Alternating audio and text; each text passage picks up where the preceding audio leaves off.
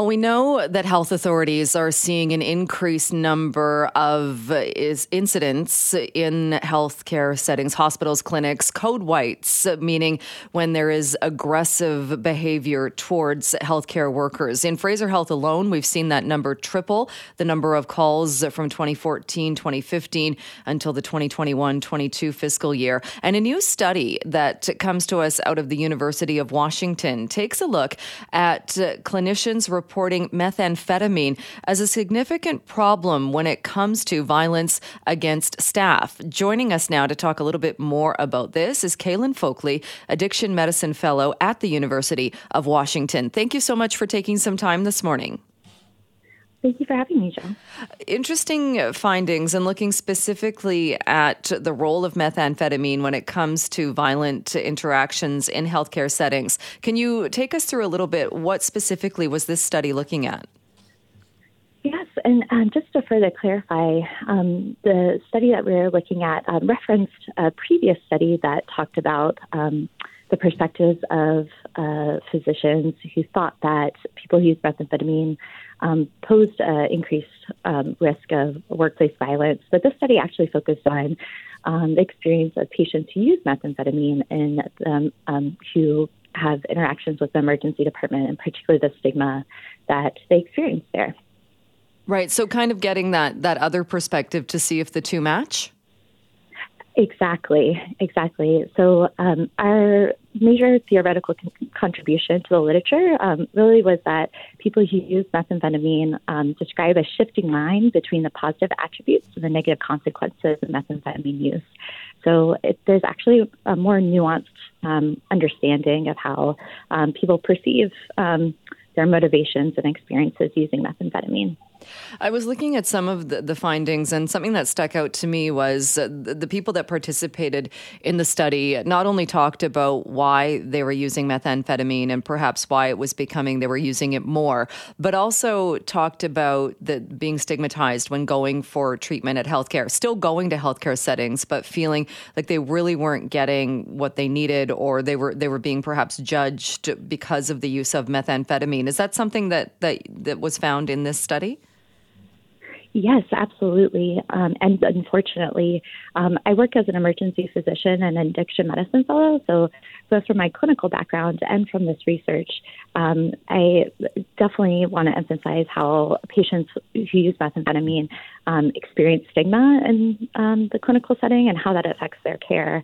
Um, the people we interviewed, and we interviewed 20 uh, people who use methamphetamine with recent emergency department visits, who all live in the state of Washington um, really described a number of things that um, uh, led to stigma, um, including undertreatment of pain, uh, difficulty um, getting IV access because of previous injection um, drug use, um, receiving unhelpful referrals, and having traumatizing experiences while they were currently using methamphetamine, um, and being in a really stimulating environment um, in the emergency department.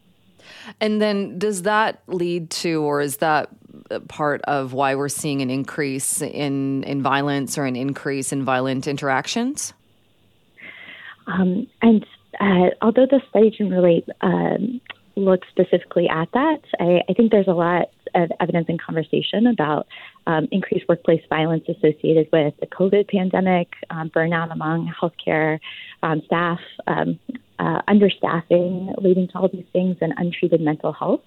And I think two things that particularly um, were raised in this study um, from the perspective of people who use methamphetamine are that um, uh, it seems like many we spoke to um, use methamphetamine to increase um, uh, to treat their mental health um, uh, because it's not being treated in other ways.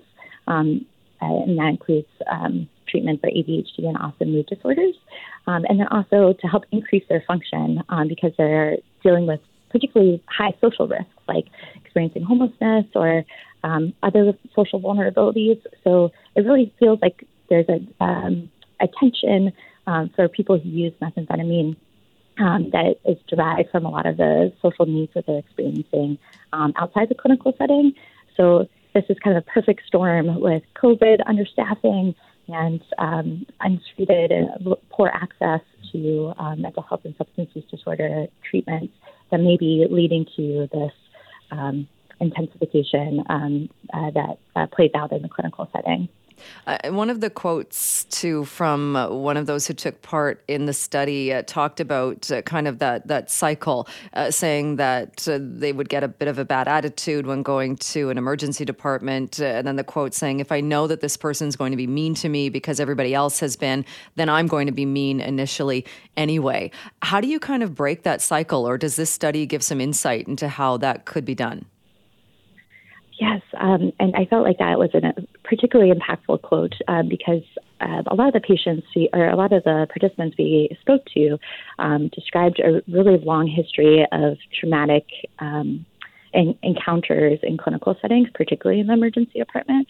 So I I think generally emergency departments speaking from my own experience, um, have not done a great job incorporating harm reduction principles in their clinical environment. So uh, I think this was a real opportunity to uh, use the experiences of the people who, we spoke to um, to h- highlight the need to incorporate harm reduction principles that so many other community organizations um, are um, doing so well out um, outside the clinical environment, including on safe consumption sites and um, syringe exchange services and um, other community organizations. Um, so I think uh, the way we break that cycle is by embodying harm reduction principles and actually just treating people like human beings, which they are. So, um, so I think there's a lot of work to be done.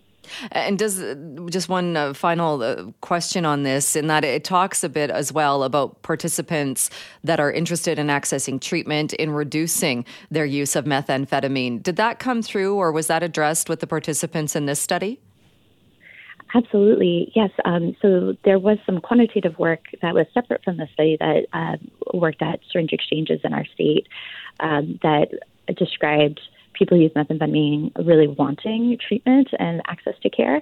And I think that was highlighted in the study when um, we asked folks about what they wanted from their clinical um, care, particularly in the emergency department. And really, they wanted resources, they wanted shelter, and they wanted treatment. And many highlighted the fact that there wasn't um, uh, an analogous medication to buprenorphine or methadone for people who use stimulants, um, at least in our clinical environment. And people want that. So I think there should be a um, increased focus on research and development um, and programmatic evaluation of some of these interventions that could be integrated into the clinical environment well, for these folks. Very, very uh, interesting study and findings. Uh, Dr. Fockele, we'll leave it there for today. Thank you so much for your time. Thank you. Have a good day.